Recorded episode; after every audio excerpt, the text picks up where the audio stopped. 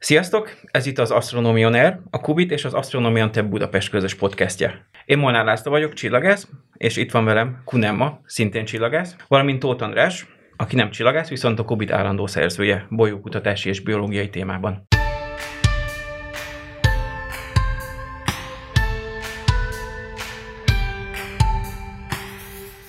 Mielőtt belekezdenénk, a, az Astronomion TEP valószínűleg magyarázatot igényel. Ez egy nemzetközi előadás sorozat, ami Amerikában indult, és ahogy a név is sejteti, csillagászatról van szó kötetlen formátumban, jellemzően bárokban, kocsmákban tartott ismeretteljesztő előadások és interaktív produkciók zajlanak, és a járvány előtt ezt Budapesten is bevezettük, egy angol-magyar két nyelven zajló esti havi eseményként.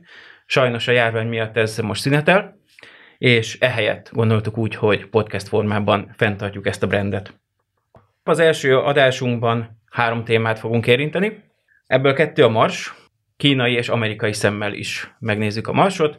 Van nekünk két Marsjárónk most, ami frissen leszállt a Marsra. Az első a Churong nevű kínai marsjáról lesz, amiről viszonylag keveset tudunk, és ezt is megbeszéljük, hogy miért nem lehet igazán sokat tudni még erről a marsjáróról. A másik pedig a Perseverance, illetve a vele együtt leszállt Ingenuity helikopter, és ezekről már András bővebben fog beszélni, hogy milyen tudományt is végeznek, illetve meghallgatjuk a Perseverance mikrofonja által rögzített hangokat.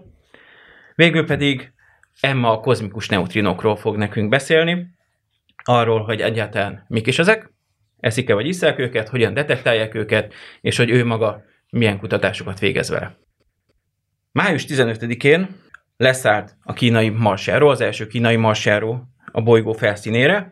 Ez az üreszköz a Jurong nevet kapta, és valójában nem sokat tudunk róla, azon kívül, hogy a kínaiak bejelentették, hogy levált a Mars körül keringő szondáról, és leereszkedett a felszínre.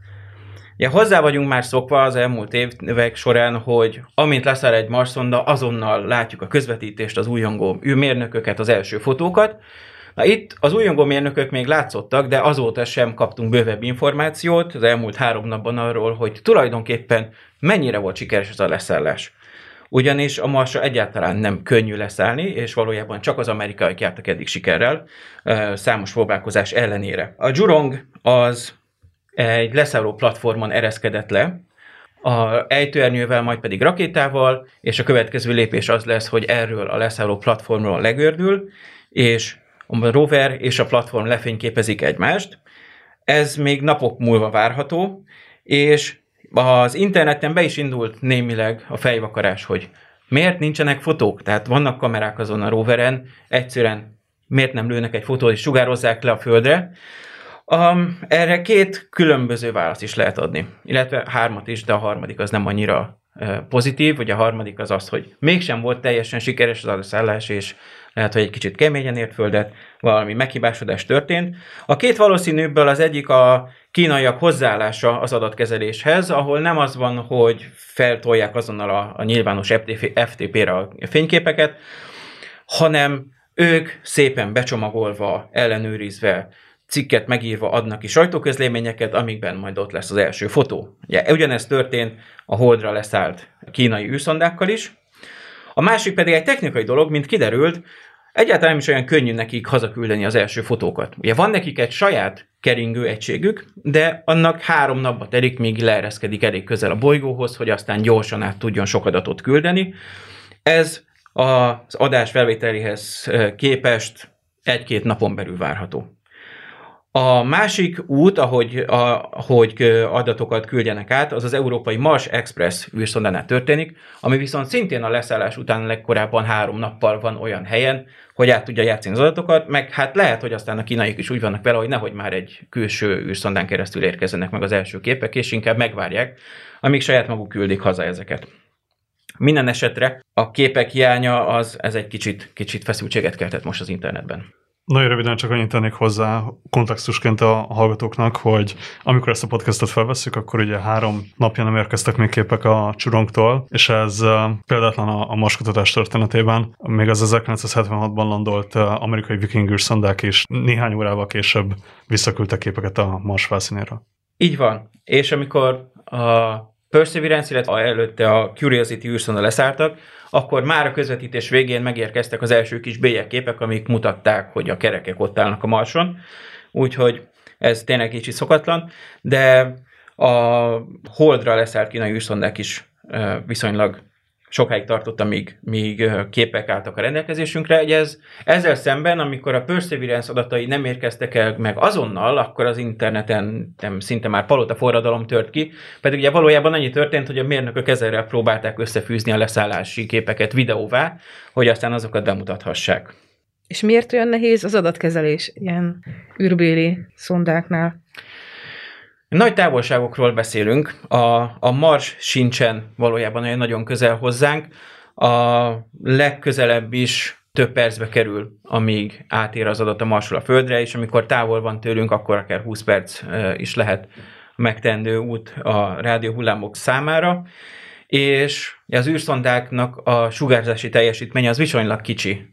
Tehát amit a napelemek elő tudnak állítani, olyan teljesítménnyel tudnak sugározni, és itt a Földön ezeket hatalmas, ilyen 50-70 méteres rádióantennákkal vesszük, amikben szintén nincsen végtelen számú, ez a Deep Space Network nevű hálózat, az a naprendszer összes űrszondájával kell, hogy kommunikáljon, hogy ezeket eleve időzíteni kell, és a Marsról a keringőegységhez felküldeni az adatot, meg a Földre, az igényel némi égi mechanikai balettet is, kellő adatsebességet, hogy ez is befolyásolja. Nyilván, amikor az amerikaiak leszálltak, akkor meg volt tervezve úgy, hogy amikor a leszállás történik, akkor mondjuk legyen a Mars égbolton is egy műhold, ami rálát a roverre, és egyből haza tudja küldeni az adatokat. A kínaiaknak ugye nincsenek több űrszondájuk még a Mars körül, úgyhogy ezt nekik is nehezebb megoldani. Miért nagy szem leszállni a Marson? Hát ugye a vicces válasz az a marsiátok, amit így a 70-es, 80-as években kitaláltak, hogy hát biztos van valami átok, ami megakadályozza, hogy sikeresen leszálljanak űrszondák a Marson, mivel például a szovjetek számos űrszondát küldtek, és abból pontosan egy volt, ami leszállt, és mindenki örült, majd pedig 20 másodperccel később örökre elhallgatott. És ez volt a legnagyobb teljesítménye a Marsra leszállással kapcsolatban a szovjeteknek. Aztán az európaiak is próbálkoztak, a Beagle 2 is, leszállt, csak egy kicsit erősebben, mint kellett volna, és aztán a felszínen már elhallgatott, valószínűleg összetört leszállás közben. A Mars Reconnaissance Orbiterre a NASA űrszondája készítette a Beagle 2 felvételeket, és ezeknek feljavított elemzésével úgy tűnik, mintha a egyes napelemtáblái a Beagle 2-nek nem nyíltak volna ki, és ezek eltakarták volna a kommunikációs antennáját. Tehát ez egy ilyen másik hipotézis még arra, hogy, hogy miért nem működött a szonda. Ez is lehetséges, az biztos, hogy valamilyen megkibásodás megakadályozta, hogy, hogy a Beagle kettő működjön, de hogy ez egy viszonylag kicsi leszálló egység volt, úgyhogy nehéz volt eldönteni. Aztán Európa újra próbálkozott 2016-ban a Schiaparelli leszállóegységgel, amin egy programozási hiba okozta meg a, a sikert. Ott három helyről kapott inputot az űrszonda, hogy ő most még a levegőben van-e, vagy már leszállt. Ebből kettő azt mondta, hogy a levegőben van, a harmadik az hibás adatot küldött, és az űrszonda úgy gondolt, hogy ő már leszállt, és kikapcsolta a hajtóművet. és Leszállni leszállt, csak aztán viszonylag nagy becsapódás lett a végeredménye, és Azért is érdekes ez, mert az európai első nagy rover, a Rosalind Franklin rover, az 2022-ben indul a Marshoz. Ez egy orosz-európai koprodukció, orosz leszállóegység, európai rover, és mindenki nagyon izgul, hogy végre, végre az amerikaiakon és most a kínaiakon kívül más is le tudja népségben tenni egy űrszonát a Marsra, mivel hogy ez már egy nagyon drága eszköz lenne ahhoz, hogy elveszítsük. A Rosalind Franklin marsjáró eredetileg 2020-ban indult volna el a kínai, az Arab Emirátusok, illetve a NASA Marszondájával együtt. Csak aztán az történt, hogy a COVID-19 koronavírus járvány miatt nem tudták időben befejezni a leszállásnál használt ejtőernyő, szuperszonikus ejtőernyő tesztelését, aminek egy javított verzióját a NASA GPA kutatóintézetének szakembereivel készítettek el az európai mérnökök. Így van, így befolyásolta a járványa a, a tudományt is, illetve a naprendszerkutatást is. Ugye az el, elmúlt egy-két-három évtizedben főleg az amerikai űrkutatási sikerektől volt hangos a sajtó, viszont az elmúlt egy, két, három, négy, öt ö, években egyre több hírt kapunk a kínai űrkutatás sikereiről is. Erről esetleg beszélnél, hogy miért pont most, vagy bolygókutatásba fognak a, a kínaiak? Igen, ők nagyon beindultak, nem csak emberes űrrepülés terén, de naprendszerkutatás terén is. Látszik, hogy a kínaiak igyekeznek utolérni a, a, a nyugatot, illetve a történelmi mm. űrnemzeteket. Úgyhogy az első komolyabb próbálkozások, ez egy érdekes kísérlet volt, ugyanis az oroszokkal közösködtek. Az oroszok készítettek egy nagy összetett űrszondát, ami a Marsnak a Phobos nevű holdjához ment volna, uh-huh. és ebbe gyakorlatilag egy ilyen ketrecet építettek, amiben betettek a kínaiak egy saját kis keringőegységet. És így gyakorlatilag, mint egy potyautas ment volna ez a kis Jinghua űrszonda a Marshoz. Ja, annyi probléma volt vele, hogy a, a, az orosz űrkutatás sem volt ekkor már igazán a pályafutása csúcsán, és a Phobos Grunt viszonylag keveset volt az űrben, miután visszazuhant volna az óceánba, úgyhogy rövid úton befutcsolt program lett. Utána kínálják úgy döntöttek, hogy hát ők nem közösködnek senkivel, mennek a maguk útján, és ugye értelemszerűen a holdat célozták meg, és azóta már olyan sikereket is elértek, amiket mások még nem tettek meg. Leszálltak a Holdnak a felénknéző oldalán, és roverrel mászkáltak, utána leszálltak Holdnak a túloldalán, és ott is mászkálnak most roverrel, ami azért nagy mivel hogy ott nem tudunk közvetlenül azzal az űrszondával kommunikálni, kellett a Földön és a Holdon túl elhelyezni egy plusz űrszondát, ami gyakorlatilag átjátszó állomásként kommunikációt biztosít velünk és a Chang'e roverrel. És, és ezek a kommunikációs műholdak, ezek is Kínának a saját űrszondái, ezek szerint? Igen, ez mind, mind belső fejlesztés, mm. saját fejlesztés, és ez is egy nagy ö, fegyvertény volt, hogy, hogy sikerült olyan pályára állítaniuk egy űrszondát, amire egyszerre is folyamatosan látja a Földet is, és a hold túloldalát is. Ez egyáltalán nem könnyű folyamatosan ilyen És még tartani. egy kérdésem van, ezeket saját rakétákkal viszik föl kínai földről, vagy bérelnek esetleg? Ez egy, ez egy jogos kérdés, ez mind, minden, a rakéták is kínai fejlesztés, annál is inkább, mert Kína azért eléggé el volt karanténolva bizonyos űrtevékenységek felől, elől, elsősorban amerikaiakkal való együttműködéstől, és az emberes űrrepülés kapcsán a nemzetközi űrállomástól. Ők gyakorlatilag teljesen ki vannak onnét tiltva. Az amerikai kongresszus döntése alapján a, a NASA, az amerikai űrügynökség nem működhet együtt a kínai űrprogrammal, csak engedélyezett kivételes esetekben. Így van. Ja, nagyon erős szabályok vannak, Egyszer jártam NASA területen, az egyik kutatóközpontjukban, konferencián, ott külön aloldal volt annak, hogy ha te kínai vagy, vagy valahol jártál Kínában, vagy bármilyen kapcsolatod van Kínával, akkor milyen plusz bürokratikus körökön kell átmenned, hogy egyáltalán beteljesd a lábadat abba a kutatóközpontba, úgyhogy ezt tényleg nagyon komolyan gondolják. És ez a Csurong űrszonda, hogy visszatérjünk hozzá, ez a Utopia Planitia nevű területére szállt le a Marsnak, hogy miért ide, erről Andris tud nekünk néhány mondatot mondani. A Utopia Planitia síkségen landolt a, a csuranga, hogy, hogy Laci is említette, és ezt egyes kutatók szerint több mint 3,5 milliárd éve egy északi marsi óceán borította be, a Mars északi féltekén lehetett hipotetikusan egy ilyen óceán, nagyjából 3,5-4 milliárd évvel ezelőtt.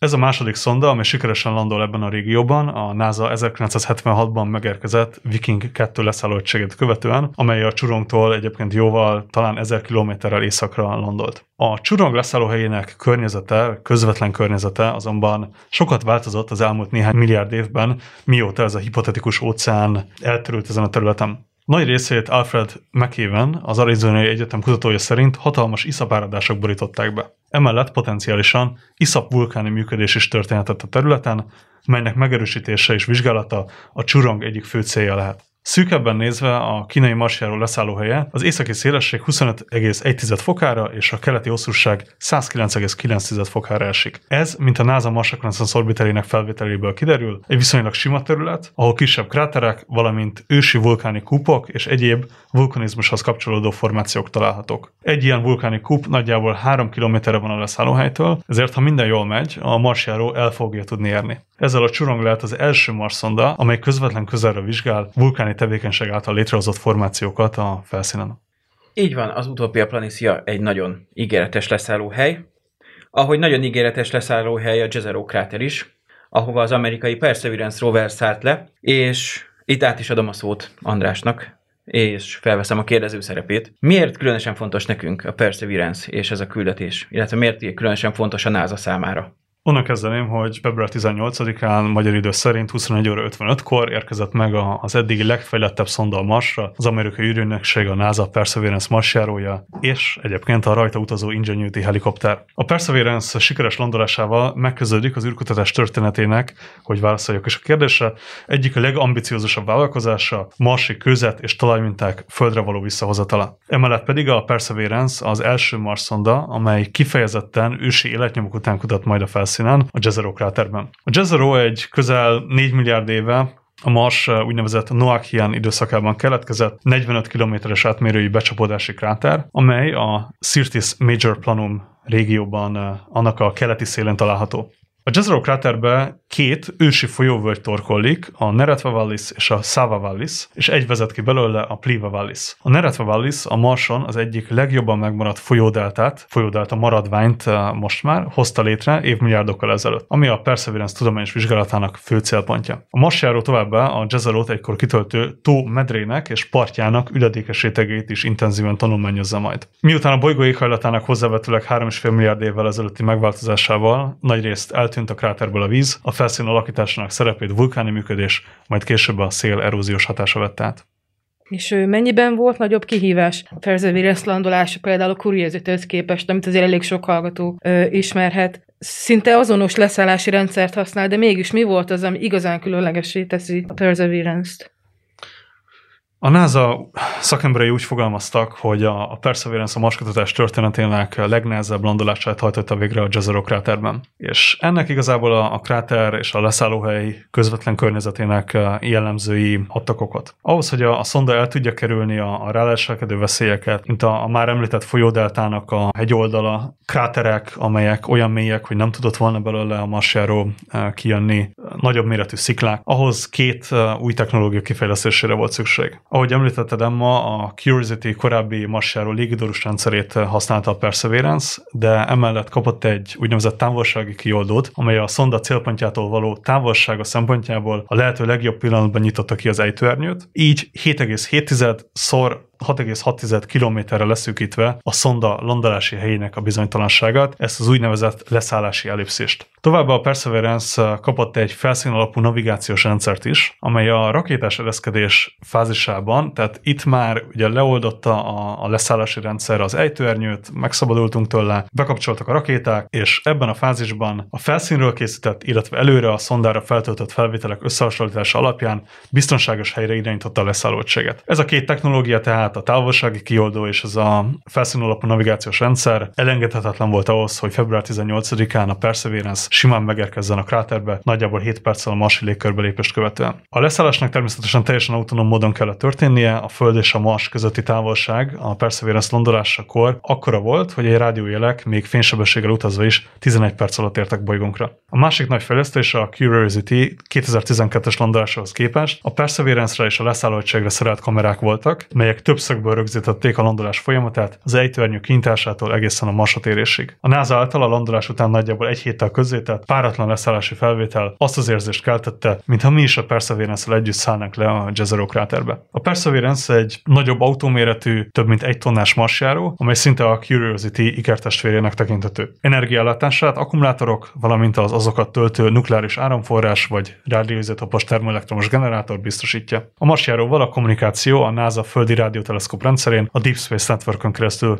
közvetlenül, vagy a Mars körül keringő európai és amerikai űrszondák közvetítésével is lehetséges. Érdemes még megemlíteni, hogy a legújabb marsjáró a Curiosity küldetése során tapasztalt kihívások miatt megerősített, hosszabb élettartamú kerekeket kapott. Igen, hát sokat léptünk előre attól, hogy a Mars Pathfinder, aztán pedig a Spirit és Opportunity roverek, ugye a nagy felfújt légzsákokban pattogva érkeztek le a felszínre. Ott még ja, az volt a probléma, hogy a biztonságos leszállóhelyek azok nagy sík területek, ahol épségben lehet tudsz az űrszonda, viszont jellemzően azok az unalmas területek is, míg a körzítés, különösen a Perseverance, az már megtehette azt, hogy tényleg radarral, kamerákkal lenézett, és kiválasztotta, hogy itt egy domboldal, ott egy partfal, a kettő közé szépen letesszük az űrszondát. Ez egy hatalmas előrelépés. Milyen más technológiai áttöréseket hoz még ez a küldetés? Szerintem azt, azt már most kijelenthetjük, hogy a, a Perseverance-nek több technológiai áttörést is köszönhetünk, kezdve ugye a már említett felszínalapú navigációs landolási rendszerrel, vagy a landolási videóval. De ilyen például az első marsi mikrofonos hangfelvétel elkészítése, melyről Laca fog részletesebben beszélni. Ez már régóta sokaknak a vágya és a terve volt, hogy, hogy egy mikrofont eljutassunk a Mars felszínére, és meghallgassuk azt, hogy, hogy mi történik a Marson. Nyilván itt nem kell nagy dolgokra számítani, hiszen egy effektíve élettelen bolygóról van szó, tehát nem fog csiringelni a villamos. Egyébként érdekes módon a mi modern társadalmunkhoz képest, ha akár egy-kétszáz évet visszamegyünk, akkor a Föld is sokkal halkabb volt, ha az ember kiment a városból vagy a faluból, csak a természet hangjait hallotta. A, a Marson is gyakorlatilag csak a természet, illetve a rover hangjait lehet hallani. Az, el, az első felvétel, amit szerettek volna rögzíteni, az magának a leszállásnak a hangja lett volna, és az nyilván az jól hangzott volna, hogy ott ugye süvítenek a rakétahajtóművek, meg szállapon röpülnek a kavicsok. Na ez pont nem sikerült. Ott nem működött a mikrofon, de aztán mást sikerült. És milyen jó, hogy a masnak van légköre, tehát halljuk a hangokat. így van, így van, ez egy nagy előny, hogy van légkör, ami szállítja a hangokat. Annyi a hátránya a Marsnak, hogy ugyan van légköre, de nagyon ritka, és ez nem csak a leszállást teszi kicsit bonyolultá, de a, a hangokat is jelentősen Igen. tompítja, de így hangzik a szélfújása például a Marson.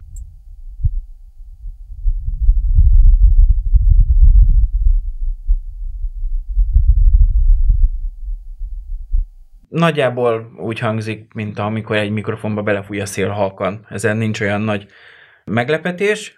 Szintén felvették a kémiai jellemző lézernek a hangját, ami szintén mint kiderült, nem úgy kell képzelni, mint a Star Wars-ban, hogy piu piu piu, hanem, hanem csak így.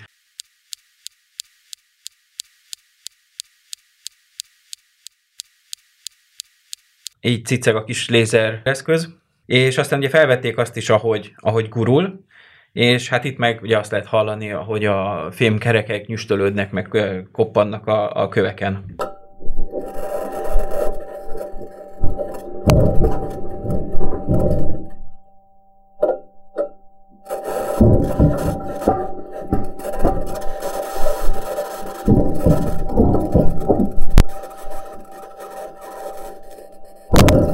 És ami még, amire még nagyon vártunk, az a magának a helikopternek a hangja volt. Ez sem olyan lett, mint ami a várakozás volt. Az ember ugye úgy képzelni el, mint ahogy egy drónt reptett, és akkor jó hangosan elindult, hogy és akkor elrepül.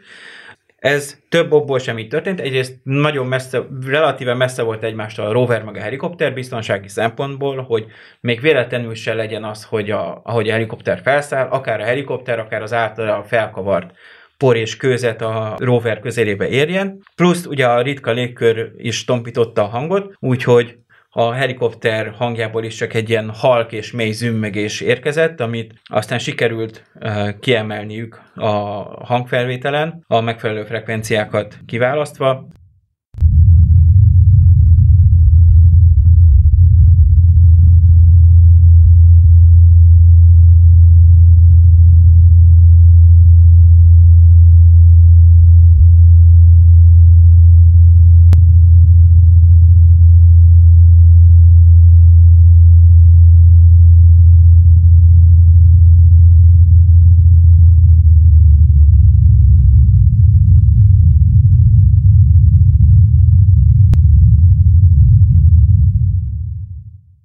Hát ez a helikopter hang is olyan, hogy, hogy sikerült rögzíteni, de azért nem az a nagy audio élmény, amire az ember számítana. Meglátjuk, hogy a későbbiekben sikerül-e jobb felvételt készíteni ezekről. A Perseverance két technikai demonstrátort is vitt magával a Marsra, és akkor beszéljünk arról, amiről kevesebben hallottak. Ez a MOXI. Ez egy úgynevezett helyi erőforrások kiaknázására készült kísérleti berendezés, és célja oxigén előállítása volt a Mars ritka széndiokszid légköre, illetve energia segítségével. A MOXI felskálázott utódai által előállított oxigén részben rakétahajtóanyag oxidálószer részeként tudna funkcionálni, másrészt űrhajósokat láthatna el belélegezhető oxigénnel. Moxi Április közepén végzett első tesztje teljes siker volt, a berendezés 5,4 g oxigén termelt két óra alatt. Ez nagyjából 10 percig lenne elegendő egy űrhajós számára, de az a cél, hogy a MOXI továbbfejlesztett verziói a jövőben képesek legyenek elegendő oxigént előállítani egy emberes marsaszállás igényeinek fedezésére. A másik, a Perseverance által szállított technikai demonstrátorról már egyébként mindenki hallott, és itt is beszéltünk róla, ez az Ingenuity helikopter, amely április 19-i történelmet író felszállásával végrehajtotta az első motoros, aktív repülést egy másik bolygón. A NASA által a Wright fivérek első repüléséhez hasonlított áttörés igazolta, hogy lehetséges egy kis helikopter számára a repülés a Mars ritka, a földi tengerszinti légnyomás 1%-ával megegyező légkörében. Ehhez arra volt szükség, hogy a mérnökök minél könnyebbé tegyék a helikoptert, illetve hogy két ellentétesen forgó rotorja több mint 2400 fordulat per perc sebességgel legyen képes forogni a marsi légkörben. Az Ingenuity helikopterért felelős, fantasztikusan inspiráló Mimi Ang és kollégáinak hatalmas sikerét eddig négy további, egyre ambiciózusabb repülés követte. A helikopter jelenleg küldetésének meghosszabbított második fázisában üzemel, amelyben a cél annak bizonyítása, hogy az Ingenuity képes egyfajta légi felderítőként segíteni a marsjáró munkáját. Azt, hogy ez mennyire nagy technológiai erőlépés, az jól jelzi, hogy a marsi légnyomás az körülbelül a Földön 10.000 méter magasan lévő levegő sűrűségének felel meg, és az azért nem az a magasság, ahol az emberek drónokat reptetnek. Úgyhogy tényleg ez egy nagy technológiai erőlépés, és egyébként az is érdekes, hogy hogy hogy fogalmazzuk meg, hogy hogy az első repülés ez egy másik bolygó felszínén. Mert hogy ember úgy érzi, hogy egy helikopter az úgy repül. De valójában, amikor ejtőernyővel ereszkedik le egy űrszonda, az is a repülésnek egy formája. Amikor rakétahajtóművek irányítják a leszállást, és aztán ugye az a az egység, ami letette a Curiosity-t, meg az, ami letette a Perseverance, azután felrepült és elszállt a saját kis halálába. Az is a repülésnek egy formája, de mégis az Ingenuity az úgy más kategória ténylegesen felszáll, elmegy valahol, megnéz, visszajön, leszáll, és utána ezt újra és újra meg tudja, végre tudja hajtani, mivel hogy nem fogy el az üzemanyaga. Ez egy nagy előrelépés, és nyilván ennek a jövője az az, hogy ebből a két kilós kis űrszondából aztán csinálnak egy 5 kilóst, egy 10 kilóst, egy 15 kilóst, ami már tudományos műszerek is lesznek, és ezzel például el lehet repülni olyan helyekre is, ahol az ember mondjuk egy roverrel nem gurulna be, mert esetleg nem jön soha többet ki onnét. És ugye erről már hallottunk, beszéltetek róla, hogy milyen elsőbségeket szerzett meg úgymond a Perseverance és ugye az Ingenuity. Arról esetleg, András, hogy mik a, a Perseverance fő tudományos céljai. Tehát oda repült ez a, vagy oda reptették ugye ezt a szondát, tehát azon túl, hogy demonstrálja azt, hogy ez lehetséges, tehát az emberiség már képes elkészíteni egy ilyen szondát, illetve oda reptetni a Marsra, amiről aztán felszáll egy kis helikopter, tehát tényleg ez egy iszonyat nagy sikere volt az űrkutatásnak, illetve a technológiai ö, ö, oldalának, és miért pont a Jezero kráterre esett ez a választás, miért pont oda szállt le Perseverance? Tehát ahogy, ahogy említetted, a, a lényeg igazából a tudományos munka csak most kezdődik, és a, a szonda két fő célral érkezett a Jezero-ba. Az egyik a marsi minta visszahozatal első lépéseként a lehető legértékesebb kőzet és talajminták összegyűjtése és ezek megadott pontokon való elhelyezése a felszínen. A tervek szerint a 2020-as évek végén ezeket a mintákat egy amerikai leszállóegységgel a felszínre jutatott európai marsjáról begyűjti majd, és elhelyezi egy ezen a leszállóegységen utazó kis rakétán. Ez a rakéta aztán Mars körüli pályára jutatja majd ezeket az értékes mintákat tartalmazó kapszulát, majd egy harmadik szonda, egy európai keringőegység befogja azt Mars körüli pályán. Ezután a keringőegység jelenlegi elgondolás szerint 2031-ben visszajutatja a mintákat tartalmazó hermetikusan lezárt kapszulát a Földre. És itt nagyon gyorsan hozzáteszem, hogy ez így elmondva nagyon egyszerűnek hangzik, de biztosítok mindenkit, hogy ez nem, nem lesz ilyen egyszerű, és ez tényleg a, az Apollo program után talán a második legnagyobb kihívás lesz az űrkutatás történetében. Igen, ez érdekes, hogy hogyan fejlődött a marsi minta visszahozatalnak a filozófiája onnét, hogy leteszünk valami nagy cuccot a Marsra, az belapátolja a port, aztán visszaküldi, oda, hogy gyakorlatilag itt három-négy űrszondás balettből fog ez összeállni, mivel kiderült, hogy, hogy tényleg egy-egy közepes méretű űrszondát eljutatni a Marshoz, az könnyen megy, azt értjük, azt tudjuk, és ebből így egy ilyen sorozatot összeépítve lehet uh, létrehozni ezt a minta visszahozatali programot. Amit szerintem még érdemes hozzátenni, és ez, ez egy nagyon-nagyon fontos dolog talán, nem mindegy, hogy hogy a visszahozata hogy történik. Tehát oda megyünk, belelapátoljuk a, a marsi talajt, ahogy elmondtad, a, ebbe a kapszulába, ezt visszahozzuk, ennek ma már azt gondolom, hogy kevés értelme lenne. Annak van a lehető legtöbb értelme, hogyha oda megyünk egy, egy szondával, karakterizáljuk jól a leszállóhelyet, karakterizáljuk azt, hogy ezek milyen minták, mit tartalmaznak, kiválasztjuk a legértékesebb mintákat, és ezeket hozzuk vissza a földre. Tehát akkor nem random megy a szelekció, tehát egy kis lapáttal bele túr úgymond a, az űrszondának a karja, hanem, hanem megnézi, hogy mi az, ami igazából őt érdekli, illetve minket érdekel. Ez tök jó. Igen, igen. Igen. Ez egy érdekes gondolat abból a szempontból, hogy korábban az volt az egyik érv az emberes masa szállás mellett, hogy a, az ember, mint mondjuk geológus, az oda tud menni, ki tudja választani azt a követ, ami neki tetszik, be tud járni nagy területet, azokat a mintákat választja ki, amit tudományosan értékesnek szán, és a Perseverance mutatja, hogy már tartunk ott technológiailag, hogy ezt, ha nem is olyan hatékonyan, mint egy emberi geológus, de olcsóbban és közel hasonló szofisztikáltsággal meg tudjuk valósítani. Úgyhogy ez a, a 20-as évek második felére, illetve a 30-as évekre egy nagyon érdekes, és talán végre megvalósuló program lesz a Mars mint a visszahozása a Földre. Meg hát ugye azt is meg lehet, vagy meg kell jegyezni, hogy bármit a Marsról visszahozni a Földre, azt a mondjuk egy dollár per gram számot nézünk, az egy iszonyatosan nagy szám. Tehát ezért nem mindegy, hogy mit hoznak vissza, annak milyen tudományos értéke. Hiszen mindennek van tudományos értéke, amit a Marsról hozunk értelemszerűen, de ugye maga a visszahozás is egy, egy kis tárolóba történik, annak is van egy véges mérete, tehát abba okosan kell belepakolni. Nyilván, ahogy, hát ha nem is úgy, mint egy geológus, így alatt említette, de, de, de megközelítőleg egy okosan szelektált minta kerül vissza a földre, vagy kerüljön vissza. Így van. De a vissza, minta tároláson, minta kiválasztáson és minta tároláson kívül mit ad még nekünk a Perseverance? Mi az, amit ő maga fog tudományosan megvalósítani?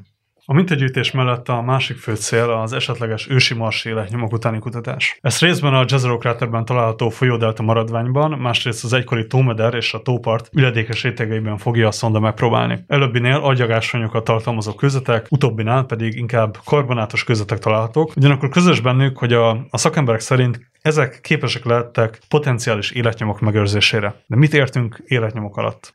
Olyan egysejtű a földi baktériumokhoz vagy arhákhoz hasonló mikroorganizmusokat, vagy ezek telepei által hátrahagyott mikrofosszíliákat, esetleg stromatolitokhoz hasonló üledékformációkat értünk, amelyeket potenciálisan itt a, a Perseverance megtalálható a felszínen. Emellett komplex, biokémiailag releváns szerves molekulák, mint fehérjéket felépítő aminosavak, vagy lipidek, vagy akár nukleinsavak maradványai is szóba jöhetnek. A kutatók szerint a Neretva Vallis folyódeltájának végén található üledékes rétegekben apró szemű lerakodások vannak, és ezek adhatják a legnagyobb esélyt arra, hogy ilyen makromolekula maradványok megmaradjanak, és amelyek ezen a területen valószínűleg a, a Neretva Vallis munkájának következtében koncentrálódtak is. A mikrofoszíliák utáni kutatás szempontjából Jelenleg a Jezerót egykor kitöltött tó partvidéke, és annak karbonátos közelítei tűnnek ígéretesnek. Persze Kritikus hangsúlyozni, hogy bármit is talál majd a Perseverance műszerei segítségével, a felfedezést egészen biztosan meg kell majd erősíteni, amit a minta visszahozatal és a minták földi csúcs technológiás laboratóriumokban történő vizsgálata tesz majd lehetővé. Ebből nagyon jól látjuk, hogy mennyire szervesen kapcsolódik egymáshoz a küldetés két fő célkitűzése. Mind az egykori potenciális életnyomok utáni kutatáshoz, mind a mintagyűjtéshez persze elengedhetetlen a következő években a Jezero kráter egykori és mai környezetének feltárása,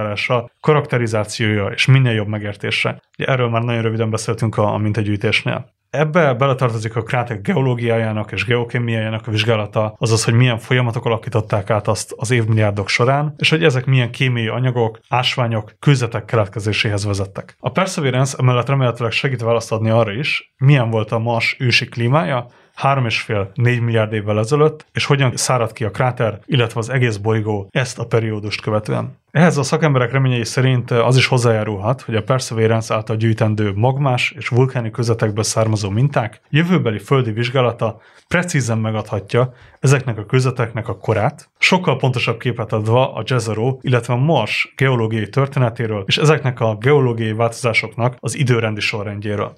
A Perseverance tudományos vizsgálataihoz a Curiosity bonyolult fedezeti laboratóriumaival ellentétben inkább távérzékelő vagy robotkarján elhelyezett műszereket használ. A környezetet színes navigációs kameráival, valamint a marsjáró árbolcára szerelt két Mastcam Z-nek nevezett nagyfelbontású zoomolható, stereo és videófelvételekre képes kamerájával deríti fel. A Mastcam felett kapott helyet a Supercam, mely egy sokoldalú lézerspektrométer, ami képes lesz többfajta spektroszkópiai mérést elvégezni, és ezzel 7-12 méterről feltárni egy-egy kőzet ásványi összetételét, és azonosítani a benne rejlő esetleges szerves molekulákat. És akkor ahogy beazonosította ezt a, ezt a jó célpontot, akkor oda megy és a robotkarján található Sherlock és Pixel műszerek lesznek a részletesebb vizsgálatokért felelősek. A Sherlock egy ultraibolya lézeres spektrométer, ami vizes környezetben keletkezett ásványok, szerves anyagok és élettel összefüggésbe hozható molekulák, azaz biomarkerek után kutat majd. A Pixelt egy röntgen fluorescens spektrométerrel és mikroszkópos kamerával szerelték fel, amely a közetek kémiai összetételét, valamint apró parányi részleteit vizsgálja majd. A pixel tehát elméletben képes lehet egykori marsi mikrobák által hátrahagyott mikrofosszíliák és szerves molekula maradványok azonosítására. A tudományos műszerek sorát a MEDA időjárási állomás, valamint a Rimfax radar zárja. Ez utóbbi 10 méter mélységből állt be a marsi felszín alá, felderítve a felszín alatti geológiai formációkat és esetleges víz- vagy jégrétegeket. Talán a legfontosabb az, hogyan fog a marsjáról a műszerei és a kutatók által ígéretesnek ítélt közvetekből mintákat gyűjteni. Ez a robotkaran található fúró segítségével történik, amely 6 cm mélyen képes lefúrni a közvetekbe, és innen vesz majd mintákat. Ezek a minták aztán bekerülnek a mintavételi rendszerbe, és ott rendkívül steril mintatárló csőbe helyezi majd őket a marsjáró 43 ilyen lezárható mintatárlóba. Ezek a mintatárló hengerek 10-15 g anyagot képesek tárolni, és a kutatók reményei szerint a küldetés során legalább 20 darabot sikerül majd megtölteni. És akkor az elhangzottak alapján, tehát jól érzékelhető, hogy ez a Jezero kráter egy, egy aktív vízcserével, beletorkoló és belőle kivezető folyókkal, egykori folyódeltával rendelkező kráter az egyik a legígéretesebb élőhely lehetett az ősi Marson. Emellett pedig képes lehetett megőrizni mikrobiális élőlényeknek a nyomait, már ha léteztek ilyenek 3,5 milliárd, 4 milliárd éve a, vörös bolygón. Van azonban még egy nagyon fontos szempont is. Az utóbbi években egyre inkább úgy tűnik az élet keletkezésével foglalkozó kutatók számára, hogy az élet létrejötte saját bolygónkon, nem óceánokban vagy mélytengeri hőforrásokban történhet lehetett, hanem inkább időszakosan elöntött és kiszáradó szárazföldi területeken. Ennek az az oka, hogy bár a víz elengedhetetlen az élethez, ha túl sok van belőle, az nem kedvez olyan makromolekulák kialakulásának, mint a DNS, RNS, valamint az első fehérjék és az azokat felépítő aminosavak. A Földön azonban egyetlen olyan hely sincs, ahol 3,5 4 milliárd éve lerakott, viszonylag érintetlen üledékrétegeket tudnánk vizsgálni, ami egy ilyen időszakosan elöntött környezetből származik. Nagy szerencsénkre a Perseverance leszállóhója pont egy ilyen hely lehetett. Úgyhogy összességében látnunk kell, hogy a Jezero kráterben két monumentális kérdésre is választ kaphatunk, a legjobb esetben. Egyrészt arra, hogy létezette valaha a Marson élet, de akár arra is, hogy milyen körülmények ideálisak az élet kialakulásához. Igen, a Perseverance egy elképesztően izgalmas küldetés. Ami még felmerült bennem, hogy itt a Jezerónál, illetve a folyódeltánál van mindenféle felszíni egység, delták, üledékes területek, kráterfal, stb. Hol fog ezek közül, vagy van-e terv arra, hogy milyen sorrendben fogja ezeket megvizsgálni? Most úgy tűnik, hogy a, a a következő hónapokban a Jezero kráternek az ajzatáról, ahol jelenleg vizsgálódik, illetve ahol landolt, vesz majd mintákat, és ezután elindul a Neretva Wallis által hátrahagyott egykori folyódelta felé, hogy ott agyagásanyagban gazdag kőzeteket vizsgáljon, amikről korábban beszéltem. A következő fő cél a folyódelta után ez nyilván akár lehet egy évvel később is. Az egykori tó partvonalának és az ottani már említett karbonátos közveteknek a tanulmányozása lesz. Végül elképzelhető az is, hogy mondjuk kettő-négy év múlva a Marsjáró elhagyja a Jezero krátert, és a krátertől nyugatra levő síkság a Nili Planum felé veszi az irányt. Erről a Nili Planumról annyit kell tudni, hogy egyrészt itt a Jezerohoz hasonlóan nagyon ősi közvetek vannak, valamint egykori hidrotelmelés rendszerek nyomai, amiket a marsjáró meg tudna vizsgálni, és amelyekből mintát vehetne, tekintve, hogy eh, ezek a hőforrások legalábbis a Földön gazdag mikrobiális közösségeknek adnak otthont. Amit még el lehet mondani a, a Perseverance-ről, hogy biztos, hogy még sok évig fog a, a Marson kóricálni. Valószínűleg nem végtelenül hosszabb ideig, ahogy mondjuk az Opportunity tette, ami ugye a napelemek miatt nagyon sokszorosan túl tudta teljesíteni a 90 napos tervezett eredeti programot. A Perseverance, vagy a Curiosity és plutóniumnak a bomlásából termel energiát, ami egy idő után el fog fogyni, de jó hosszú időre van ez tervezve.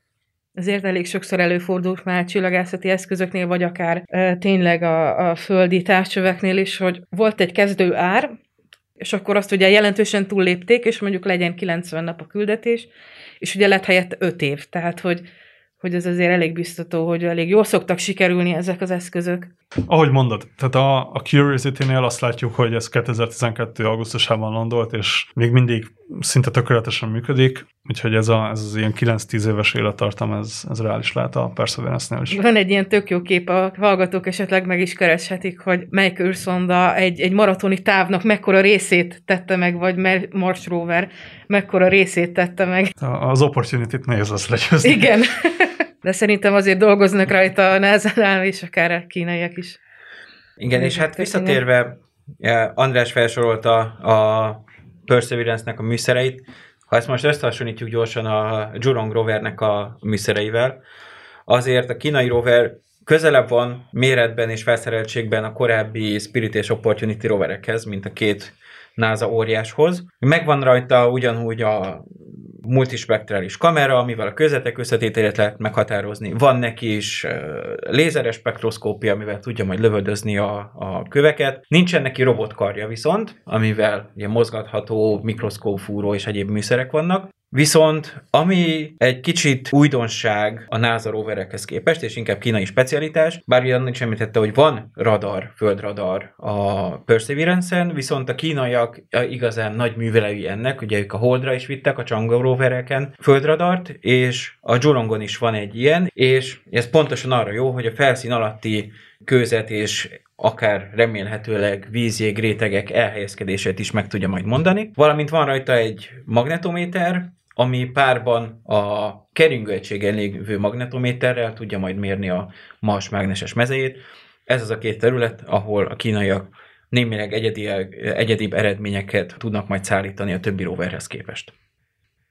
Jó, és térjünk át a harmadik témánkra, ami a kozmikus neutrinók és Emmának a, az asztala, tudományos területe is, úgyhogy kezdjük is azzal, hogy mik egyáltalán azok a neutrinók. Tehát ugye először is mik, mik is azok a neutrinok? Ugye a Marsról már a hallgatók hallottak, a bolygó, mint olyan objektum is világos, és a neutrinok, ők részecskék, elemi részecskék, nincs töltésük, tehát hogyha fog valaki lepkehálóval, vagy neutrinóhálóval egy neutrinót el tudnak kapni, és egy mágnest mellé rak, a neutrinó az nem reagál a mágnes jelenlétére, tehát nincs elektromos töltése, Gravitációban részt vesz, de annyira pici a tömege, tehát a protonnál egy kb. egy milliárdszor kisebb a megüknek a felső határa, hogy igazából a gravitációban így nem vesznek részt, vagy hát maga a jelenség nem e, egy fontos, úgymond a részecskék világában. Persze ez majd a kvantum gravitáció felfedezésével fog változni, de egyelőre ott még nem tartunk. Az erős kölcsönhatásban sem vesz részt, ugye, ami összetartja az atomagot, és csak a gyenge kölcsönhatásban vesz részt, ugye a négy alapvető kölcsönhatás közül. Emiatt ugye a detektálásuk is nehézkes, ezért kellett viszonylag sok időnek eltelnie ahhoz, hogy az első neutrinót tudják észlelni a szakemberek. Ugye három úgymond ízüket ismerjük ezeknek a neutrinóknak, az szerint, hogy melyik leptonnal kis pici elemi részecskékkel hozható kapcsolatba. Ugye léteznek elektroneutrinók, mionneutrinók, illetve tauneutrinók, illetve ezeknek az anti párjai. Ugye az olaszországi Katrin nevű kísérlet szerint a tömegük felső határ az egy elektron volt. Ugye említettem a protonnak, hát 938 mega elektron volt nagyjából a nyugalmi tömege, tehát érezhetően kisebb ezeknek a neutrinok a tömege. Négy, négy ö, ö, kozmikus hírvívő megfigyelésével vizsgálják a körülöttünk levő világegyetemet. Olyan sorrendben mondom ezt, ahogy maga az észlelési ablak kinyílt. Ugye először az elektromágneses sugárzás segítségével tudták a tudósok megfigyelni a környezetünket. Ez ugye az ember belenéz a távcsőbe, és akkor látja a csillagokat, vagy esetleg a bolygókat, ugye visszaverődő napfényt. Ez az az ablak. Aztán kinyílt a 1910 környékén a kozmikus sugarak, ezek gyors töltött részecskék, tehát gyors protonok főként alkotják, A Föld légköre az, az megszűri ezeket a kozmikus sugarakat, balonos kísérleteket szoktak csinálni, érzékelik ugye a becsapódó részecskéknek a, a jelenlétét, és meg is számolják őket. A neutrínók megfigyelési ablaka nyílt ki harmadjára, és legutóbb 2015. szeptemberében ugye észlelte a LIGO Virgo először egy gravitációs hullám jelenlétét közvetlenül képesek voltak megfigyelni ezeket. Miért volt fontos ezeket az észlelési ablakokat kinyitni? Ugye minden egyes ablakot, ha kinyitunk, akkor egy teljesen új oldalát tudjuk felfedezni a körülöttünk levő világnak, teljesen új dolgokat tudunk tanulni, esetleg elméleteket ellenőrizni, és ugye ez így volt a, a, a neutrinókkal is. Ugye alapvetően két keletkezési csatornájuk van, a neutrinók az, igen, az egy érdekes állatfaj, és a neutrinó csillagászok is, emlékszem, hogy amikor a gravitációs hullámok megfigyelésének bejelentése megtörtént, akkor ugye ezt úgy vezették fel, hogy eljött a multimessenger asztronómia, több csatornás csillagászatnak a korszaka, és a neutrino csillagászok széttárták a kezüket, hogy hello, itt vagyunk 20 éve. így van, igen, igen, igen, igen. Tehát így azonnal rácuppannak az új gravitációs hullám eredményekre, és azonnal keresik a, a, a, az adatokban a neutrinóknak a jelét. Hát eddig nem sikerült egy ilyen közös gravitációs hullámos, neutrinós, elektromágneses sugárzásos, kozmikus sugaras magas, tehát mindennek a teteje, a krémje, ilyet még nem sikerült megfigyelni. Szerintem, ha lehet optimistának lennem, akkor nem olyan soká, mondjuk egy-két-tíz éven belül, akár még ilyen is ugye történhet. Igen. Mert ugye azért a neutrinókat nem lepkehálóval fogdossa össze az Nem, pontosan amiatt, amit mondtam, hogy gyakorlatilag a négy alapvető kölcsönhatás közül csak a gyenge kölcsönhatásban vesznek részt. Baromi nehéz őket detektálni. Tehát ez, a, amit szoktunk ilyenkor mondani, nyilván ez csomó minden, amiről beszélek, az energiafüggő, de mondjuk a kozmikus neutrinók pár tíz gigaelektron volt feletti energiatartományában, válogatok is neutrinókat, őket átküldjük egy ilyen ólom rétegen, akkor egy fényév vastagságú ólom rétegen a neutrinóknak a fele és legalább a fele áthaladna. Tehát ugye rajtunk keresztül is folyamatosan több millió neutrínum minden egyes négyzetcentiméteren áramlik, ugye a nap ö, magjában létre ö, jövő ö, nukleáris folyamatokból. A napból származó neutrinokat, ha már említed, akkor 2020 novemberében írtunk egy eredményről, olyan napból érkező neutrinok érzékeléséről, amelyek igazolták a nap belsejében zajló másodlagos fúziós folyamat, a CNO ciklus létezését. Ez egy igazán nagy jelentőségű eredmény volt, hiszen emlékszem még mi is sokat tanultunk magáról a folyamatról, és, és valahogy az, hogy tényleg, ténylegesen megfigyelték ezt a folyamatot, az, az tényleg egy nagyon nagy eredmény volt, és ugye a csillagokkal foglalkozó szakemberek számára ez egy modellkalibrációs lehetőségeket főleg ugye Laca, ugye a ti területeken, ez aztán nagyon fontos. Igen, és ez a napnál is előjött, hogy amikor sikerült elkezdeni mérni rendesen és, és feldolgozható mennyiségben a napból érkező neutrinókat, akkor kiderült, hogy hát nem annyi amennyit az elméletek vártak. És akkor ugye fizikusok egyből elkezdtek a csillagászokra mutogatni, hogy ha, ha, ha biztos rossz a modell, amit a napról meg az energiatermelésről alkottok, és aztán kiderült, hogy nem, nem a csillagászok tévedtek, az teljesen jól értjük, hogy a napban hogy keletkezik az energia. A fizikusok nem fedezték még föl azt, hogy a neutrinók tudnak átalakulni egyik ízből a így másikba. Így van, a neutrinó oszcilláció, így van. Így van, amiért aztán persze a fizikusok kapták a Nobel-díjat típusairól egy kicsit beszéljünk a neutrinóknak. Ugye említettük már a kozmikus neutrinókat, ugye feljöttek most a, a napneutrinók. Ugye alapvetően ö, keletkeznek neutrinók a földi körülmények között is, ugye részecske gyorsítókban, akár a föld középpontjában is keletkezhetnek, ezeket geoneutrinóknak hívjuk, de ezek nagyon picike energiájúak. Amiről beszélni szeretnénk, az inkább az égbolt felől érkező neutrinók, Alapvetően eredetük szerint, de ez nagyjából úgy az energiájukat is, tipikus energiájuk szerint is akár így sorolhatjuk őket, vagy osztályozhatjuk. a kozmikus neutrinó háttér, ez a mindent belengő ősi eredetű háttér, ez a legkisebb energiájú. Ugye a neutrinók, azt említettem, hogy hogy nem igazán szeretnek kölcsönhatni az anyaggal, a sugárzási térrel, illetve rájuk a galaktikus, intergalaktikus mágneses terek nem hatnak, nem tudják eltéríteni őket, illetve a a nagyjából az ősrobbanás után 300 ezer évvel történő úgynevezett re- reionizáció, amikor is a sugárzás az anyagról levált, addig tudnak nagyjából ellátni a földi, illetve világűrbe telepített optikai teleszkópok. Viszont neutrinok annál régebről is jöhettek, tehát még ott a kvantum fluktuációs időszakból is, viszont ezeknek az energiája már nagyon pici, ezek lehűltek. Tehát ezeket jelenleg még nem is tudták detektálni. Ugye a neutrino háttér, hogy említettem, egyik komponense ugye az ősrobbanásból származó neutrinok, a másik pedig a, az ősi időkben, kozmológiai távolságokban, tehát tőlünk nagyon messze időben és térben felrobbant szupernóvák összessége, illetve a belőlük származó neutrinok összessége adja, ugye ez az úgynevezett diffúz szupernóva neutrino háttér. Ugye a stelláris neutrinok, ugye ahová a napneutrinok is tartoznak, ezek pár tíz megaelektron volt energia feletti neutrinok, ezek ugye robbanó csillagokban, naphoz hasonló csillagokban, illetve gyakorlatilag bármelyik csillagban, a, a, akik ugye fúzióval működnek, keletkezik. Amivel inkább foglalkozunk, az ugye a kozmikus neutrinok, ezek pár tíz gigaelektron volt feletti neutrinok, ők égi részecske gyorsítókban nyerik el az energiájukat, ami, ami ugye a, a, a nyugalmi tömegükhöz képest ilyen milliárdszor, trilliárdszor nagyobb is lehet. Tehát nagyon hatékony kozmikus gyorsítókban, égi részecske gyorsítókban kapják meg ezt az energiát. És egyelőre még az, az, az is kérdés, hogy pontosan milyen folyamatok képesek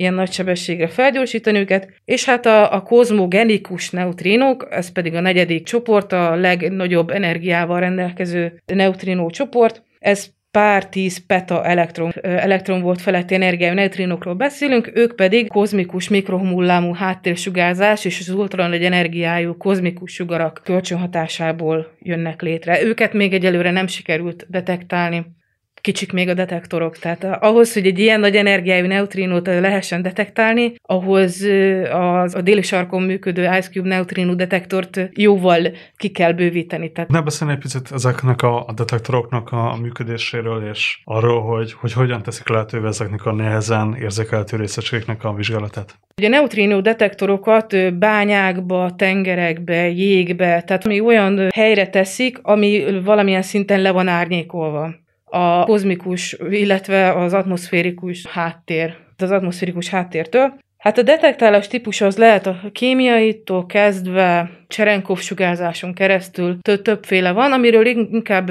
beszélhetnénk, jobb már említett Ice Cube Neutrino Observatorium.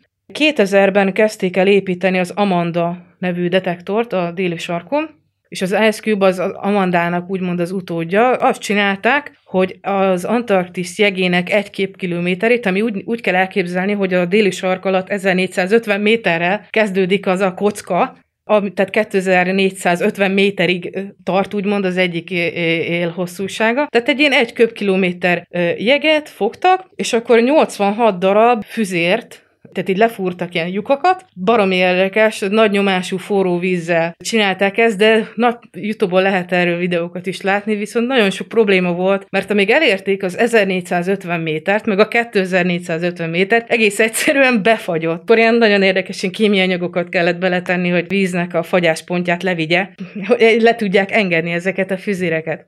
Mik ezek a füzérek?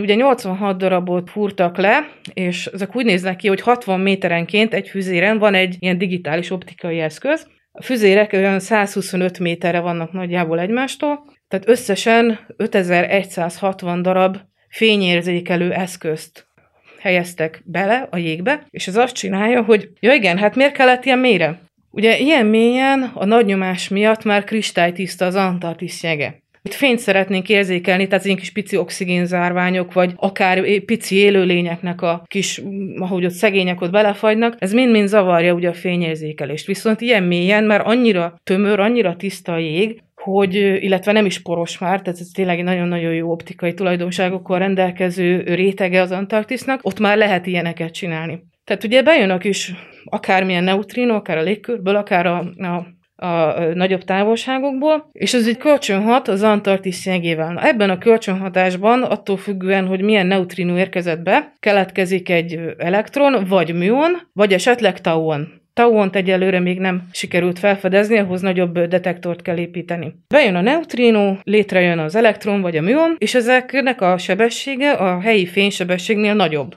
és ilyenkor ezek ilyen kékes színű, kékesen derengenek, úgynevezett Cserenkov fényt bocsátanak ki magukból. És ezt a Cserenkov fényt érzékelik a füzéreken elhelyezkedő kis, kis detektorok. Tehát ilyen szenzormátrixban gyakorlatilag így végig söpör a, a részecske, ugye folyamatosan sugároz, egészen addig, amíg a sebessége le nem csökken a, a közegbeli fénysebesség alá. Ugye akkor már nem fog világítani, és ugye akkor ezek a kis gombócok érzékelik, hogy tehát attól függően, hogy melyik optikai modul villant fel, milyen energiát mért, szépen be tudják határolni, hogy nagyjából honnan jöhetett. Említetted, hogy ezek a helyi fénysebességnél gyorsabban mennek, felmerült a kérdés, hogy hogyan mehet bármi gyorsabban a fénysebességnél. Ugye itt a trükk az a helyi fénysebesség. A jégben a fénynek a sebessége az nem egyenlő a C-vel, a vákumban 300 ezer km per szekundummal. Hát egy részecske el tud indulni ennél a két érték között. Hát a C és a helyi fénysebesség közötti sebességgel, csak utána ugye nagyon gyorsan rájön, hogy itten sebesség Igen, és hát vannak. ugye, hogy, hogy, hogy lesznek ilyen nagy sebessége? Hát úgy, hogy egy nagyon energikus neutrinóból származik, illetve a jég és a nagyon energikus neutrínó kölcsönhatásából származik, és egy akkora kinetikai energiát kap, ami ugye olyan sebességgel ekvivalens, ami nagyobb, mint a, helyi, a közegbeli fénysebesség, de nyilván nem éri el a vákumbeli, a C, amit Laci említettél ahogy lefékeződik arra a sebességre, sugárzás bocsájt ki, és ha valaki látta a Chernobyl című tévésorozatot, a reaktor felrobbanása után ugye megjelent egy kékes fényoszlop ki a reaktorból, ott is az a fényoszlop az a,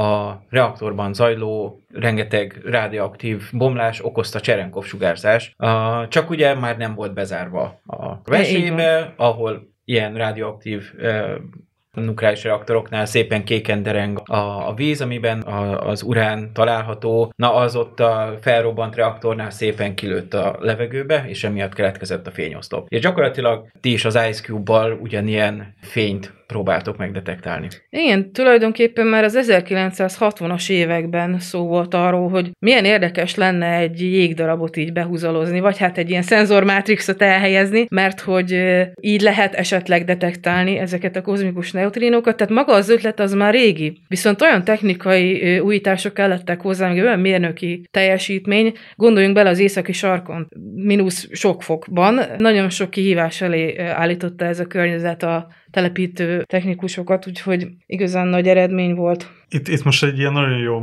összekötést tehetünk a, a Perseverance-szel. Ugye az, ez is az Ice Cube neutrino detektor is egy, egy fantasztikus technikai vívmány, de ugye felmerül a kérdés, hogy, hogy miket lehet ezzel vizsgálni, milyen tudományos információkat nyerhetünk a detektor révén. Hát a felhasználás az elég sokrétű. Ugye lehet vele a standard részecske fizikai modellnek a jóslatait ellenőrizni, a hallgatók már lehet, hogy hallottak a CERN LHC, Large Hadron Collider, Nagy Hadron Ütköztető nevű részecske gyorsítójáról, ahol ugye protonokat gyorsítanak föl, ütköztetnek, és akkor ugye megfigyelik, hogy az ütközésben milyen részecskék hogyan mozognak. Ugye, ha jól emlékszem, olyan 6,3 tera elektron volt talán nyalábonként az az energia, illetve annak az energiának a maximuma, amit ugye ezek a protonok el tudnak érni a, a gyorsítás folyamán.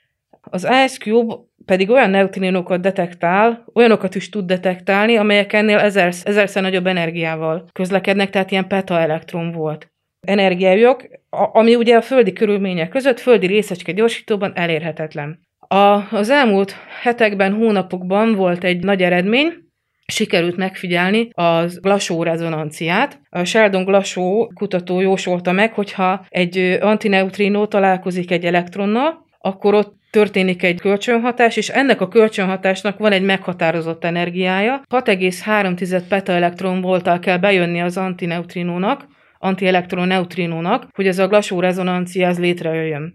És a megfelelő energia bejön, találkozik az elektronnal, akkor ők ugye megsemmisítik egymást, és akkor keletkeznek mindenféle ilyen szubatomik kis picike részecskék, amik világítanak, hiszen az ő sebességük, amit ugye a neutrino nagy sebesség, tehát 6,3 petaelektron voltnyi energiából megkapnak, szintén olyan nagy sebességre gyorsítja föl őket, hogy a közegbeli fénysebességnél nagyobb lesz a sebességük, Cserenkov sugároznak, és ugye az IceCube számára így láthatóvá válnak. Tehát ilyeneket lehet csinálni vele.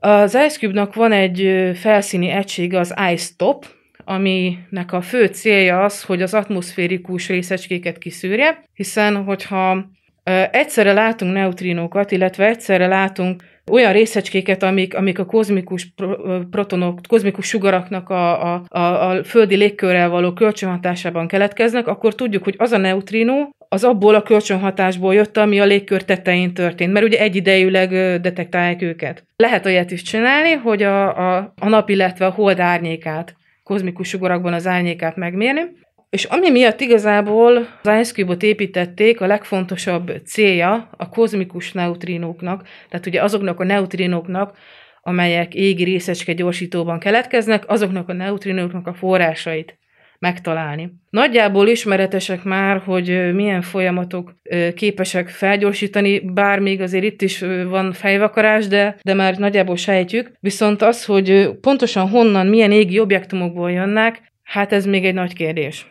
Ugye említettem, hogy elektronneutrinókat detektáltak eddig, illetve neutrinókat.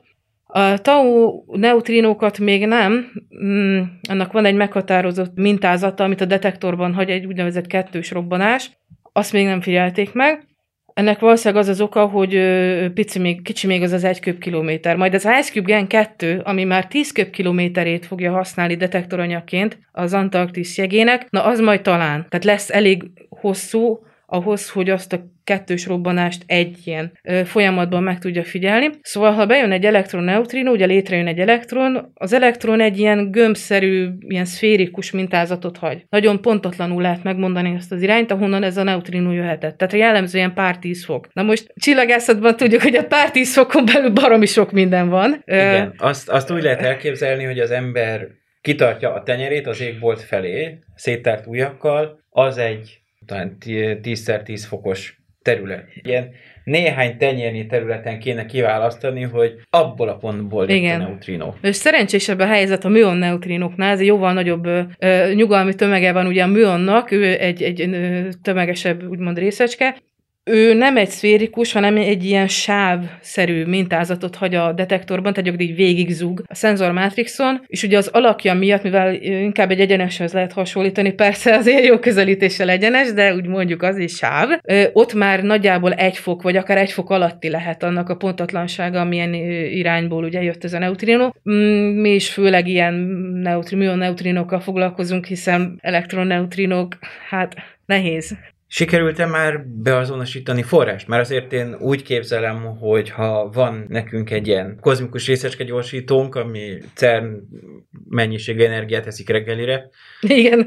akkor ott nem csak És kér még repetát. Igen, Többször ott, is. ott nem csak neutrinok fognak keletkezni, hanem minden más nagy energiás cucc is Így van. történik. Gammafotonok, nagy energiájú gammafotonok keletkeznek. Ugye miért szeretjük igazából a neutrinokat? A Ugye említetted, hogy milyen nagy energiájú folyamatok, vagy hát milyen nagy energiás dolgok történnek. Most, hogyha kozmikus értelemben messze tőlünk, tehát a múltban történik egy valamilyen robbanás, vagy, vagy van egy permanens, egy állandó részecske gyorsító, mint például az aktív galaxis magoknak ugye a relativisztikus részecske nyalábja. Ugye az aktív galaxis magok a központjában egy szuper nagy tömegű fekete lyuk csücsül, ugye nap tömegénél milliószor, milliárdszor nagyobb tömegű, és hogyha ez a fekete lyuk éhes, úgymond, akkor a, a, a környezetéből e, anyagot fog elvonni. Viszont a impulzus megmarad maradás miatt. Le ez... kell adni az energiáját a ruhatárban, mielőtt beleesik a, a Így van, lyukba. konkrétan igen, így van, így van, így van. És egy ilyen korongszerű képződményben, egy tömegbefogási korongban fognak ők szép lassan bespirálozni ugye a fekete lyuk eseményhorizontjába. Aztán vannak olyan részecskék, amik ugye elhagyják ezt a, ezt a rendszert, természetesen még az eseményhorizont érintése előtt. Igen, tehát a ruhatár itt, itt két dolgot jelent. Egyrészt baromira felforrósodik a bes spirálózó anyag, másrészt egy kis részét meg a kispricceli a rendszer két nyalábon keresztül, és, és ezek effektíve azok a részeske gyorsít. Valaki ugye ruhatárba egy ilyen mágneses erővonalat talál, akkor a mágneses erővonalakhoz kapaszkodva, mint egy sorvezető, el tudja hagyni a rendszert. Egy úgynevezett ergoszféra nevű környezetébe a fekete lyuknak ugye ezek a töltött részecskék, elektronok, protonok bekerülnek, ugye a ruhatár előterében úgy megállnak, aztán megtalálják a mágneses tereket, amik aztán kivezetnek a ruhatárból, és ugye így jelennek meg nagyjából a relativisztikus nyalábok. Ugye miért relativisztikus? Elosztikus, baromi nagysebességű, egyébként töltött részecskék közlekednek benne. És ugye ezek a töltött részecskék, ugye protonok, elektronok, ugye protonok föl tudnak gyorsulni ultranagy energiákra, és ugye ezek kölcsönhatnak a, e, egymással, a környezettel, sugárzási térrel, és ugye ezekben a folyamatokban keletkezhetnek, illetve keletkeznek neutrinók, illetve keletkeznek például gamma fotonok is. Viszont mind a kozmikus sugaraknak, akik ugye nem hatnak kölcsön, hanem elhagyják a rendszert, mind a gamma fotonoknak van egy horizontja. Tehát nem tudunk végtelen messzire, hát nyilván végtelen messzire semmit nem látunk, hiszen volt ősrobbanás, de a neutrinókkal olyan területeit is, térészét is meg tudjuk figyelni az univerzumnak, ami, amikből kozmikus sugarak, illetve gammafotonok nem tudnak eltávozni. Egész egyszerűen az úton ők, ők kölcsönhatnak, vagy a kozmikus mikrohullamú háttérrel, vagy az intergalaktikus, illetve galaktikus mágneses terek ugye a kozmikus sugarakat eltérítik, tehát kizárólag neutrinok, azok a, azok a kozmikus hírvivők, a, a, akik úgymond el tudnak jutni hozzánk olyan területekről, még egyszer a egy térészről, ami, ami nem átjárható. Semmilyen más. Talán még a gravitációs hullámok, de extra galaktikus gravitációs hullámforrást én úgy tudom még nem.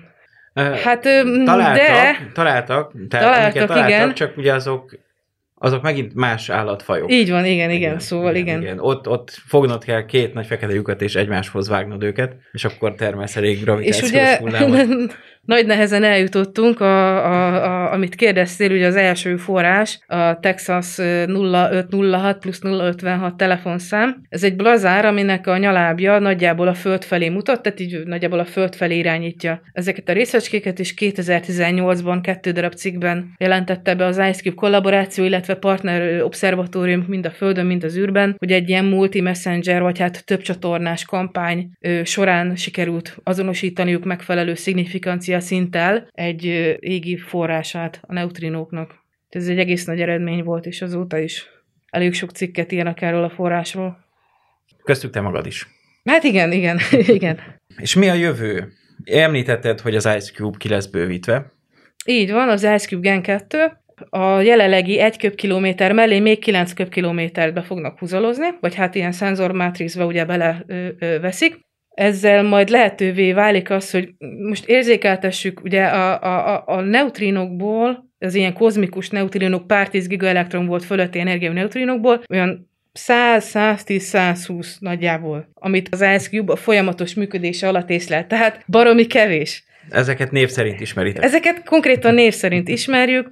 Nem meglepő, hogy nagyon nehéz a forrásaikhoz. Tehát egyszer nincs statisztikai minta, ami alapján egy közös viselkedést találjunk, mondjuk, e, mondjuk ebből a forrásból tipikusan ilyen neutrinok jönnek, abból a forrásból, egyszerűen nincs detektálás, és ugye ez ösztönözte a kutatókat arra, hogy finanszírozást kérjenek még 9 köbkilométer jégnek a, a detektor lánc vagy füzérekkel való ellátására, és ezzel már lehetővé válna, hogy egyedi pontforrásoknak a neutrinus spektrumát tehát energiák szerint hány darab neutrinót ö, ö, látunk annak a forrásnak az irányából. Szerintem talán még érdemes hozzátenni, hogy ezek a, az ilyen részecske fizikai, technológiai projektek, detektorok, részecske gyorsítók, tudományos szempontból vannak, akik vitatják egyes projekteknek az értelmét, de ez pont nem egy ilyennek hangzik. Tehát itt, itt már nagyon jól tudjátok, hogy miket hozhat egy ilyen detektorbővítés. Igen, tehát ugye az Ice Cube Gen 2-vel már ízenként, tehát ugye íznek mondjuk elektroneutrino, mioneutrino, tauneutrino, ízenként több száz neutrinót lehetne már detektálni. Illetve az energiatartományt is jelentősen ki fogja bővíteni. Hiszen az, hogy milyen az érzékenysége az adott detektornak, az attól függ, hogy mekkora az adott detektor, milyen sűrűn van behúzalozva, hiszen ha két ilyen optikai modul között keletkezik egy részecske, de az már el is tűnik, mert hogy annyira instabil, vagy picike a, a bomlás ideje, akkor az gyakorlatilag egy-két domb felvillan, vagy két ilyen optikai modul felvillan, és abból nem lehet tudni igazából semmit. Ugye, amit említettem, az a tauon, ugye a tau neutrino, amikor kölcsönhat a jéggel, egy tauon keletkezik, ez is egy lepton, ő ugye amikor keletkezik, akkor egy ilyen szférikus mintát várunk a detektorban, és amikor elbomlik, akkor is egy ilyen szférikus mintát, egy ilyen kettős robbanásos mintát. Na, azt még nem láttuk.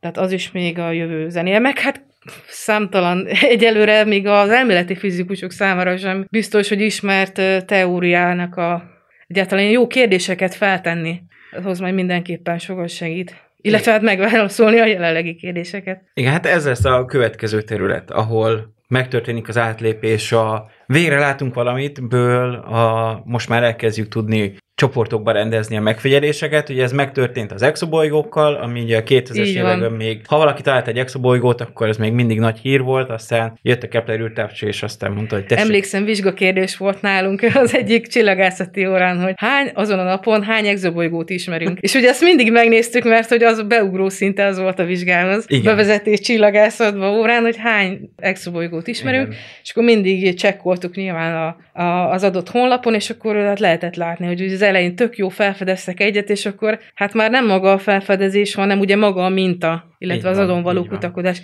Ugyanez meg volt a gravitációs hullámokkal. gravitációs hullámok, ugyanez. Öt éve- 2016 mindenki, ah, felfedeztük a gravitációs hullámokat, aztán most meg már van egy 30, azt hiszem 30 talán detektálásból álló katalógus, szóval Igen, igen, igen. Az exobolygóknál ott 20, 20, 20 év alatt eljutottunk odáig, hogy felfedeztünk egyet, hogy tessék, itt van 4000, a gravitációs hullámoknál pedig ott a, egyet felfedeztünk, tőle eljutottunk oda, hogy itt van 30, és ez az, amit most majd várunk a, a neutrinókkal kapcsolatban is.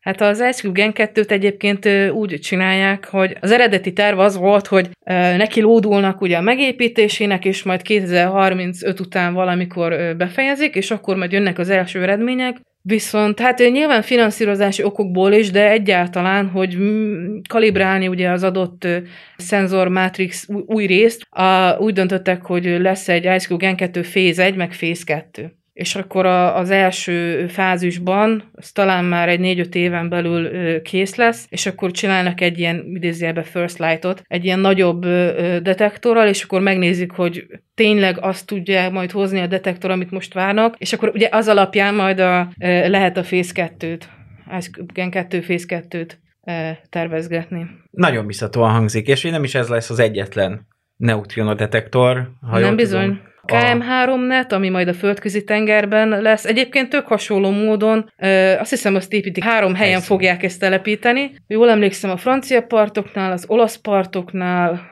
és még egy helyen, ezt most talán nem tudom, de az a lényeg három helyen, és ott a detektoranyag majd a víz lesz. És ugyanígy a Bajkáltóban is terveznek Így egy van. hasonlót. Csak ugye a vízdetektorral. KM3 nettel az lesz az a probléma, hogy a biolumineszcens kis lények, ugye a vízben ők világítani fognak. Tehát ott, ott nagyon, ö, egyébként már ez a terv már régóta megvan, csak nagyon masszív ö, ö, statisztikai módszereket kell behozni a képbe ahhoz, hogy egyáltalán ki tudják szűrni ezeket a kis lényeket. Ez egy szép kihívás lesz. Azt tuti. Ez volt az Astronomion R. Köszönöm podcasttársaimnak, Kunemmának és Tóth Andrásnak a közreműködést. Várunk titeket körülbelül egy hónap múlva. Kövessetek minket a Youtube-on, a Kubiton, és lájkoljátok a podcastet, iratkozzatok fel erre a csatornára. Köszönjük a figyelmet! Köszönjük, Köszönjük, szépen mindenkinek. sziasztok!